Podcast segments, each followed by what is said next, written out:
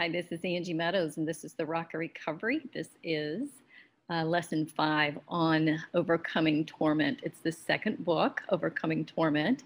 Um, when we're finished with this book, we'll move on to the Overcoming Trauma, where we'll learn how to re, uh, recognize our traumas and then pull them up into subconscious and retrain them. But right now, we're, what we're working on is how not to take an offense. Because when we take an offense, the enemy has ground in our heart, in our soul, and now he can work from that ground to uh, dominate other areas of our thinking and other areas of our mind. So I want to screen share it with you. If you would like this lesson for your group, it's on enablersjourney.com. I will post a PDF there. Also, if you want it on YouTube, it's Angie G. Meadows. If you want it on the podcast, it's Rock Recovery. So it's so good to have you guys today. So the lesson is offense, which is also known as an emotional wound.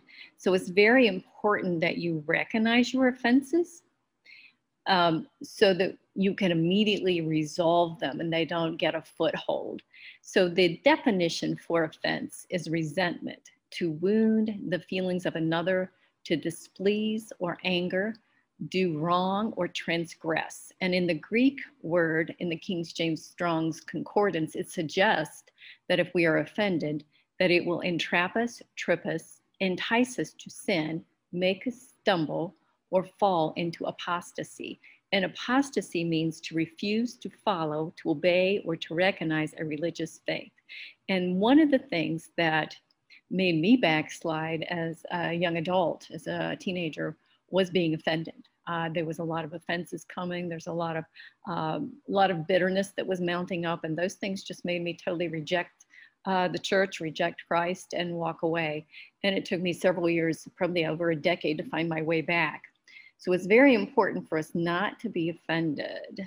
So without offense, this what does that look like? Well, being without offense looks faultless, inoffensive, irreproachable, and unblemished.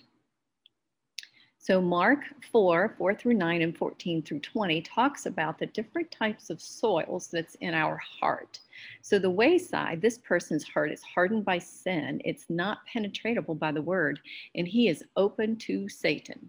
So when that happens, let's look down here and see what happens then. Then Satan comes and steals the word immediately and takes what was sown in their heart and i believe this person's lost i believe it's everything's stolen they don't have anything any ground to hold on to and then there's the st- stony ground the heart that ha- that is uh, hardened uh, and it says that our heart is hardened through the deceitfulness of sin in Hebrew, Hebrews 3 and 4. Um, the person's heart is prideful, thick, and calloused. It is quickly and easily offended. So let's see what that looks like. So, a stony ground, they may receive the word with gladness, but they have no root to endure for uh, a duration of time. So when affliction and persecution comes, they're offended. Now, I don't know if this means that they're lost or if they're backslidden, but I know it means that they can't hold the uh, value of the beauty that they got in God's word. And then there's the thorny ground. This person's heart is dull. He has lots of idols. His eyes are on temporal thing and he is fretful, anxious, not in the word, and easily distracted. And I don't know about you, but this one's me. I, I don't stay there long. I recognize that it's very painful to be here. I mean, I've been a Christian for 30 years, and here I am, uh, you know, worried about uh, the deceitfulness of, of others or about wounds. And, and I hear the word, and then that um, the cares of the world, here it is, the cares of the world the deceitfulness of riches and the lust of things choke out that word. So it's very important that I keep my eyes focused, focused, focused on the word of God. So this person hears the word, and I do. I hear the word, but that word is choked. So if you're walking with the Lord, and you feel like you're unfruitful, like, man, you do a lot of work with very little reward, then it's very uh, important for you to take a look at what ground you are planting the seed in. Are you planting your seed among thorns? And those thorns are the cares of the world, the deceitfulness of riches. So I'm easily distracted and I have to continue to ground myself in that word. So I do. I go back every morning, and every morning I say, Lord, wash me, get me clean, get this nonsense and this brokenness off of me, this offense, whatever I said, whatever I did, forgive me, and help me to go back and, and really uh, have a, a clean and clear conscience. So, the good ground, this person has good character.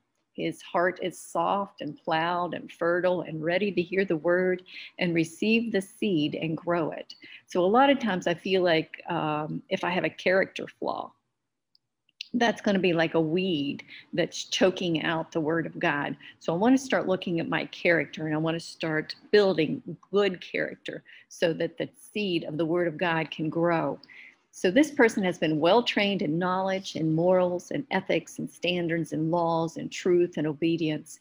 He studies the precepts, the principles, the commandments, the statutes of God's word to guide his life decisions. And I know that if I'm doing that, if I'm going back, if I'm in his word, man, the peace just comes and it's just whatever was troubling me now isn't troubling me. And that I, I, don't know about you, but whenever those thorns are poking me, I get really whiny.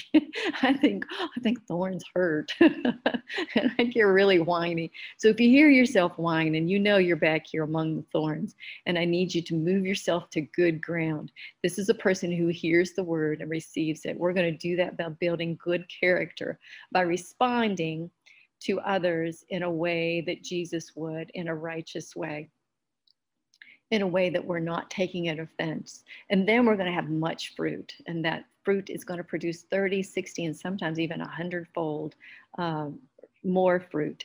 So we'll be very fruitful. We'll be growing and discipling others. And we this person is definitely saved. He's definitely saved and he's fruitful. So that's what we want to be. We don't want to spin our tail. We don't want to lose our efforts. We don't want things stolen from us. We don't want to be poked and, and prodded and, and abused. Um, by the enemy and by the cares of the world. And, and I don't know about you, but when others aren't abusing me, sometimes I'm abusing myself. And I have to uh, really rein that in and say, hey, what are you doing? Let's get over here and trust the Lord. so here's the exercise today. So uh, when you get into the word, it, sometimes it's very uh, difficult to know where to go and, and, it's it's overwhelming there's there's just too much so i want you just to open a spot maybe in john maybe in james maybe in the proverbs or psalms and just get one or two verses and you'll see here we've taken three verses and we're kind of asking a question with them so as I um, as I ask, as I read the scripture, I kind of outline it, pull out the main words, and then I ask myself a question about each verse. I read the verses ahead, the verses below, so I know what the context text is as to what the, the writer is speaking about. So these verses instruct us on how to develop good soil. So let's look at this. Mark 4, 23 through 25. If anyone has ears to hear, let him hear. Consider carefully what you hear, he continued. With the measure you use, it will be measured to you, and even more. So whoever has will be given more, and whoever does not have even what he has will be taken away from him. Now, I kind of thought that that was uh, not very fair. I was like, Lord, you know. So as you're reading, if if there's a verse that kind of pops out at you and makes you kind of curious, uh, um, is a little stronger, a little different than the other verses. That is, that's the verse I want you to focus on. And so that's what happened to me here. I was reading along and I got to this verse and I started pondering and I said, That's not very fair, Lord. Why would you take away from people that don't have very much? Why would you take from them and give it to somebody who has a whole lot? Why would you do that? And so as I'm reading this and as I'm reading the verses ahead and the verses below, I, I realized that it's talking about light. It's talking about truth. It's talking about when you embrace the truth, you get more truth. So let's ask a question. Let's see, verse number one, verse 24, and you'll see that the answers are below. It'll take you some time to start pulling the answers out of here. And I have about uh, 50 more studies written that, that are like big studies, like 20, 25 questions that need edited. And then I have lots of studies on my angiegmeadows.com website, on my Bible study and devotion site, if you want to get on there and start looking through those. The, when I do Bible studies, it kind of gets me out of my head, gets me out of the, the temporal, uh, um, out of what's in front of me right now and it really pulls me in to have eyes of faith and eyes for the eternal. So let's look at this verse 24 find the secret to receiving more truth. So let's listen let's listen to the words. Consider carefully what you hear with the measure you use it will be measured to you and even more. So what's the secret to receiving truth? It's right here. Be careful. We want to consider carefully what we hear. So we want to look at what, what we're hearing in the Word of God, in preaching and in teaching, um, in the beautiful songs that we're singing to the Lord. We want to listen to the theology. We want to listen to the doctrine. We want to listen for truth. And when someone is speaking to you, like I'm speaking to you right now, you want to say, what is that that's in truth? It's really kind of pricking my heart. It's really kind of coming to me. And that's what I want you to grab onto. That's what I want you to hold because that's what's going to give you freedom in the hours to come when other things are poking at you and trying to rob this truth from you. So, number two, verse 25 what happens if we don't receive the truth? Hmm. Whoever has will be given more. So, if we receive the truth, I'm going to get more but whoever does not have even what he has will be taken from him. So if I hear the truth and I kind of think about, yeah, that's true, but then I'm like, nope, I'm not going to walk in that. I'm not going to believe that. I'm going to walk away. I don't believe God's word. I don't believe he's faithful. I don't I don't believe he cares. I don't believe he lets. Wow. Well, then what truth I got just got stolen. You see what I mean? So he's saying, here's the truth. If you embrace it, you're going to get more. But if you reject it, then even the truth that you did have is taken from you. So let's look at the third question, verse 23. How do we know we're talking about truth and not wheat or some other kind of material thing?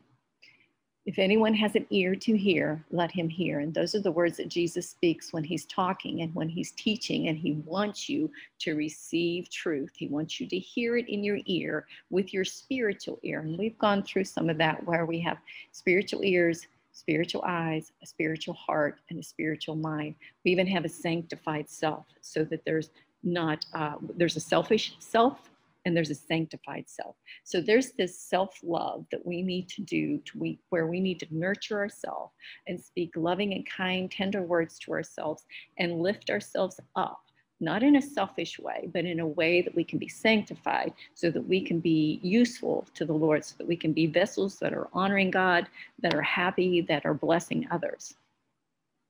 So that's just a little example of how you would pull apart a few verses. So if you want some more of that, go to angiegmeadows.com.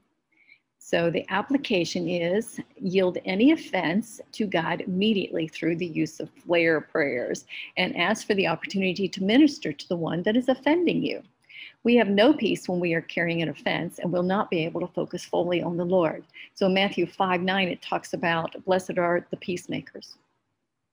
Blessed are the peacemaker. Now, the word blessed means happy. Now, to be a peacemaker doesn't mean that I'm a doormat it means that I'm going to walk in peace and that's who I am and that's the way I roll.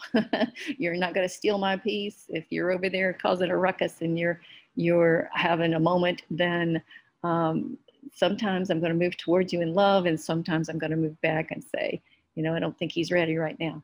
And so you just have to have discernment in those times, but always carry your peace and don't let anyone rob that from you. Because if we carry an offense for an extended period of time, it will become a wound and a wound becomes bitterness, and bitterness defiles and robs us of the grace of God. So the other day I was offended, and, and I'm I'm quick to to recognize my offenses. Now they I they're the, I and of course every day you're going to be offended. You know, there's always little things that are going to creep up with. But this this was a, an act of manipulation from a person who's manipulated me for most of my life. And so when this little manipulation popped up, I was like, hmm, man, I felt it. It, it. was like within split seconds, it went from unforgiveness to bitterness to anger to hatred. And I was like, oh, whoa, I have not held that ground. I've forgiven this person, but I have not held this ground. So all night long that night, I, I cried out to God. I said, Lord, how am I going to hold this ground? I've forgiven them. Why did this, why did I allow them to take my peace? And why did this come back up? And, and the next morning I woke up with, uh, with the word pity.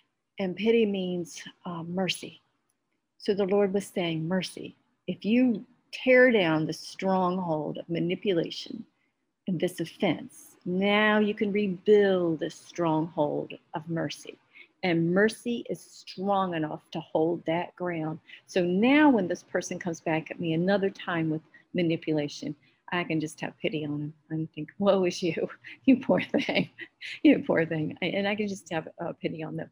Now, with a person who is a bully towards me, I, I'm not going to build the ground with mercy. I'm going to build that ground with courage so that I'm able to speak truth to them and say, nope, we're not going there today. Nope, I'm not talking about that. No, that's happened 50 years ago. that's nothing I can fix now. Get stay in the present, you know. So if you're talking with a bully, somebody that's bullying you, somebody that's um, making excuses or giving you their problems or making you the problems, then you got to have some courage there to speak up. Uh, if you're working with someone who is um, easily offended, easily wounded, fearful, faint hearted. You know, it's very important to have compassion there. That's a ground that we can rebuild with compassion. So, every area of your life where you've taken an offense, and we'll work on ungodly strongholds and how to build godly strongholds uh, in a few more series. Um, but I want you to start thinking about how can I tear down bitterness? What's going to hold that ground so that this person doesn't trigger me all the time? So here's the principle I want you to learn in this lesson. If we allow an offense in uh, our lives, our fruit will be lost. And in conclusion, emotionally immature individuals tend to mirror the emotion that's in front of them. Learn to own your own emotion and not to bounce off other people's emotions. And, and if you've ever been with children, it's, it's very obvious. They're like little sponges. If you're angry, they're angry. If you're sad, they're sad. If you're happy, they're happy. and they kind of bounce off of each other too. So we want to learn to own our own spirit. And in Proverbs 28, 25, 28, it says, He that has no rule over his own spirit is like a city that is broken down and without walls. And then in Proverbs 16, 32, it says, He that is slow to anger is better than the mighty, and he that rules his spirit than one who takes a city. So we can conquer our own inner city, our own life by by not by being slow to be angry and by owning our own spirit so that uh, we can be a peacemaker. That can be the way we move in life. And we can make sure that if we are starting to get off balance, that we get alone, we get some quiet time, we get with the Lord, we get with our sponsors, our accountability partners, and we're saying, hey, wait a minute, I got out of balance today. What happened?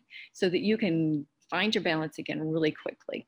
So the real beauty in life is a gentle and a quiet spirit, and that's in First Peter 3 4. And the secret to controlling our emotions is to have transforming thinking through our mind.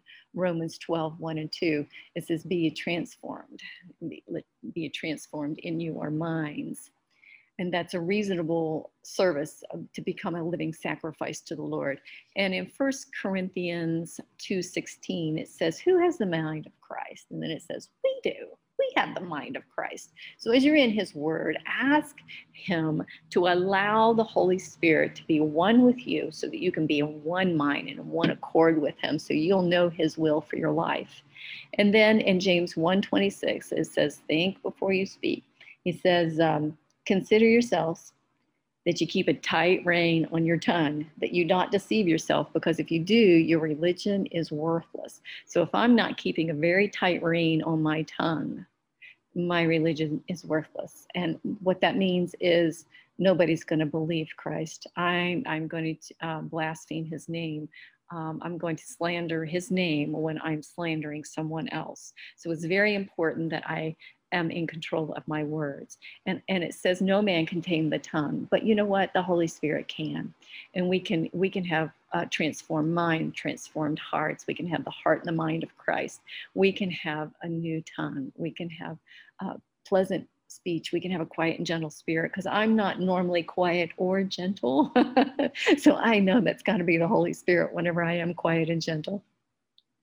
So the Lord is my rock and my fortress, my deliverer, my God, my strength, in whom I will trust, my buckler and the horn of my salvation, and my high high tower. And that high tower is also translated as stronghold. And in Second Corinthians 10 4 and 5, we've talked about uh, tearing down um, strongholds that are not good. So, tearing down that stronghold of bitterness or anger or hatred and rebuilding with courage and compassion and mercy. So, we want to tear down the ungodly ones. And right here, it tells us we can have a godly high tower. And out of that high tower, that's a military term. That's a term where we're going to defend ourselves with that high tower to keep the enemy of offense away from us. So, oh, precious Savior, Jesus, our Lord, we just thank you for giving us your word and your instructions on how not to take an offense. Lord, just steady our feet and keep us from stumbling. Let us never be a stumbling block for another and give us a soft and tender heart to forgive quickly and repent quickly. In Jesus' name we pray. And here's how you can uh, question yourself when you uh, there's an offense coming. So here's how to stop an offense. If you all have time, you can go through these.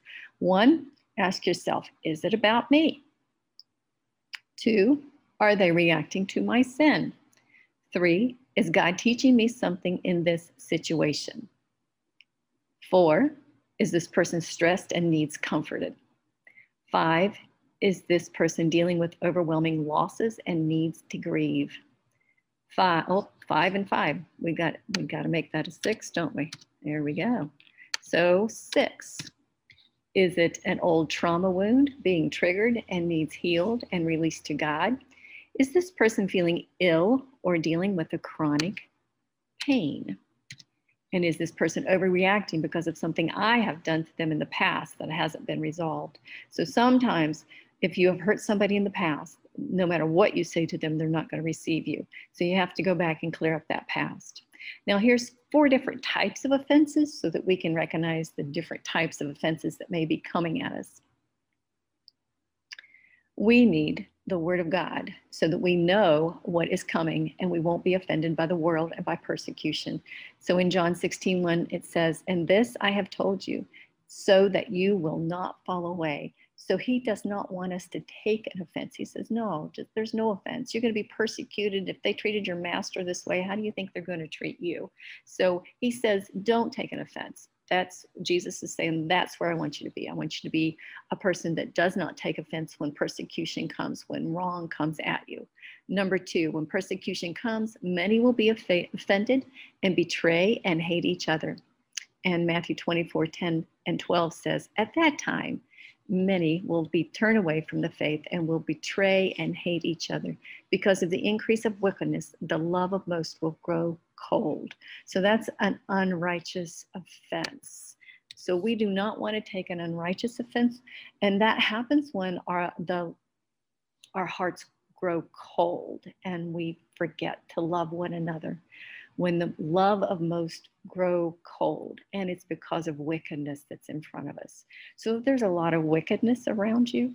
Don't let your heart grow cold. Instead i want you to find the beauty in the things that are around you in the people that are around you that may be a little different um, and find a way to love. And it doesn't have to be in big ways. It can be in little ways. Because love covers a multitude of sins and be not overcome by evil, but overcome evil by good in uh, Romans 16. So, number three, there's an offense to God.